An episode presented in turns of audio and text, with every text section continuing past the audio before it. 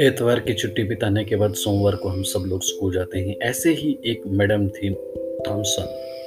वो भी स्कूल चली गई और उसका वो उस नए स्कूल में पहला दिन था। और उसकी एक आदत थी कि वो स्कूल में जाते ही बच्चों को बोलती थी, लव यू आल मगर जब उसने इस नए स्कूल में जाके लव यू आल बोला तो उसको लग रहा था मनी मन में कि वो झूठ बोल रही है, क्योंकि उसकी क्लास में एक बच्चा बैठा था, जो फ्रंट डेस्क पे बैठा हुआ था। उसके बाल साफ़ नहीं थे, उसके कपड़े साफ़ नहीं थे और वो उसकी क्लास में ध्यान भी नहीं दे रहा था। और मैडम ने उसको भी लव यू आल के साथ शामिल कर लिया। मगर वो फीलिंग ही लव यू वाली उस मैम को आ ही नहीं रही थी। तो हर नेगेटिव एग्ज़ाम्पल के लिए उसी बच्चे को वो पिकअप कर लेती थी और पॉजिटिव रीज़न के लिए उसको इग्नोर कर देती थी। ये प्रोसेस चलता रहा और पहले क्वार्टर के जब एग्ज़ाम हुए तो एग्ज़ाम होने के बाद वहाँ पर उन स्कूल के रू, रूल के मुताबिक प्रोग्रेस रिपोर्ट लिखनी थी और मैडम ने प्रोग्रेस रिपोर्ट लिखी। और उस बच्चे का नाम टेडी था। मैडम ने प्रोग्रेस रिपोर्ट में लिखा कि ये बच्चा पढ़ नहीं सकता, क्योंकि इसके लर्निंग गैप्स इतने ज़्यादा हैं कि अगर ये चाहे भी तो उनको रिकवर नहीं कर सकता। इसलिए इस बच्चे के साथ मेहनत करना अपना वक्त बर्बाद करने के बराबर है। जैसे ही वो प्रोग्रेस रिपोर्ट काउंटर साइन के लिए हेडमास्टर के पास पहुँची तो हेडमास्टर मैडम ने मिसेस थॉमसन को बोला आपने कैसी प्रोग्रेस रिपोर्ट लिखी है? ये प्रोग्रेस रिपोर्ट देख के इसके घर वाले निराश हो जाएँगे, दुखी हो जाएँगे। उनको बच्चे का फ्यूचर नहीं दिखेगा और वो बच्चे को स्कूल से हटा देंगे। मैडम ने कहा कि इसमें कुछ पॉजिटिव था ही नहीं तो मैं क्या लिखती इसके प्रोग्रेस रिपोर्ट के लिए? तो ये बात सुन के हेडमास्टर मैम ने बोला कि इसकी प्रीवियस ईयर की सारी प्रोग्रेस रिपोर्ट मिनिस्ट्रियल स्टाफ को बोला कि आप मैडम थॉमसन को दीजिए। जैसे ही मिनिस्ट्रियल स्टाफ ने उसकी प्रीवियस ईयर्स की प्रोग्रेस रिपोर्ट्स ढूंढी और मैडम थॉमसन को दी तो मैडम थॉमसन ने प्रोग्रेस रिपोर्ट पढ़ते ही उसकी आँखें खुल गई। उसकी प्रीवियस ईयर की प्रोग्रेस रिपोर्ट में यह था कि वो फ़र्स्ट क्लास में सबसे अच्छा बच्चा था, आउटस्टैंडिंग था। सेकेंड क्लास में उसका पढ़ाई से थोड़ा इंटरेस्ट कम होने लग गया। उसका कारण था उसकी माँ का कैंसर। उसकी माँ को कैंसर हुआ था और थर्ड क्लास के में उसकी माँ चली गई।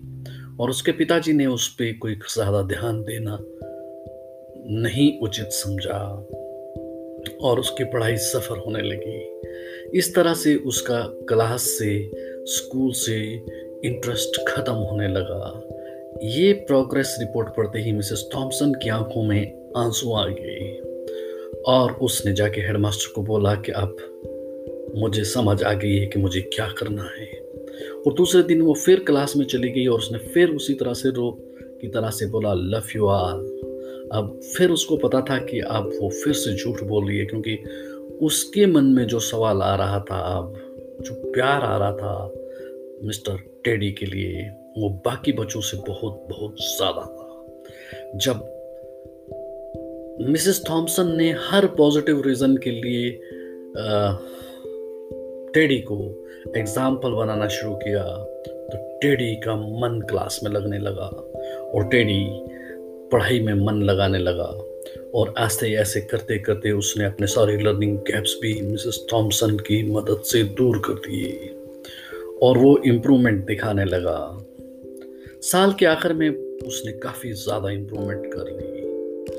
और साल ख़त्म होते ही उसने एक लेटर लिखा। मैडम, मैंने बहुत सारी और भी टीचर्स देखी हैं, मगर you are the best in my life और ये सिलसिला चलता रहा। एक बार एक दिन टीचर्स डे का सेलिब्रेशन हो रहा था और सारे बच्चे गिफ्ट लेके आए तो टैडी भी गिफ्ट लेके आया और उसने गिफ्ट रख दिया। जब मैडम ने गिफ्ट्स देखे और उसमें एक गिफ्ट ऐसा था जो पुराने पेपर में लपेटा हुआ था तो मैडम एक टीचर होने के नाते उसको सेंस आ गई कि ये टेडी ने ही दिया होगा और उसने सबसे पहले उसी गिफ्ट को खोला। और उस गिफ्ट के अंदर एक हाफ़ फिल्ड परफ्यूम बॉटल थी और एक ब्रेसलेट जिसके स्टोन्स पहले से ही कुछ गिरे हुए थे। मैडम ने खुशी खुशी से वो परफ्यूम अपने आप पर फेंकी और ब्रेसलेट पहना और उसने कहा, वाह वंडरफुल हालाँकि कुछ बच्चे हंस रहे थे।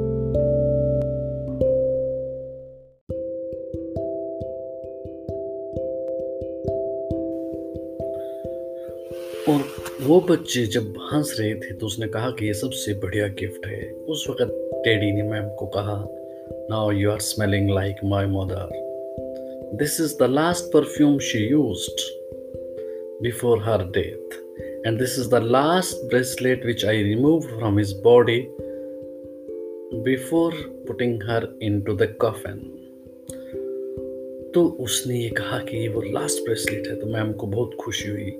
इसी तरह से साल बीतते गए और वो स्कूल से पास आउट होके निकल गया और कॉलेज की यूनिवर्सिटी पढ़ाई के लिए चला गया। और कुछ सालों के बाद जब मिसेस थॉमसन रिटायर हो गई तो एक पत्र आया उसके घर में और उस पत्र में इनविटेशन लेटर था और उसमें जहाज़ के आने जाने की टिकट भी थी और उसमें लिखा था doctor Teddy is going to getting married doctor Teddy जो है वो शादी करने जा रहा है और टेडी जो है अब डॉक्टर हो गया, उसने पीएचडी कर ली है और मिसेस थॉमसन रोक नहीं सकी और अपने आप को और वो शादी में चर्च के लिए चली गई।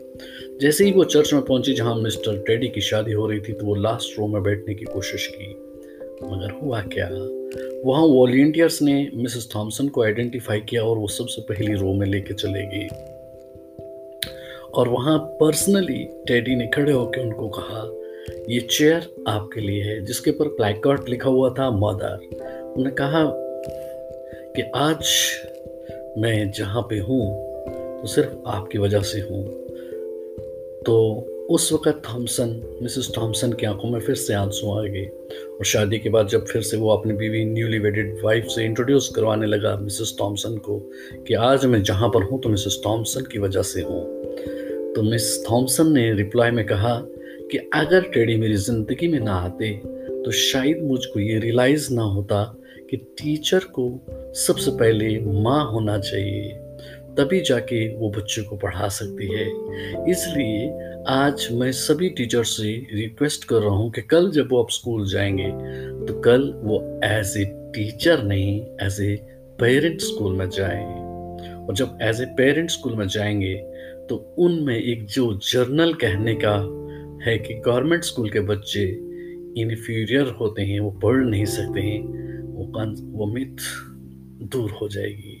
और जब भी वो स्कूल जाएँ एज ए पेरेंट स्कूल जाएँ एज ए मदर स्कूल जाएँ, और बच्चों में बदलाव लाएँ, आप तभी सक्सेसफुल टीचर हैं जब आप किसी की ज़िंदगी को बदल सकते हैं। इसलिए मेरी सारे टीचर से ये रिक्वेस्ट है कि आपकी क्लास में भी एक टेडी आपका इंतज़ार कर रहा है। और आप कल क्लास में जाएँ और डैडी को अपना माँ वाला प्यार दें और वो आपकी इस प्यार से आगे बढ़े। Thank you have a nice day keep smiling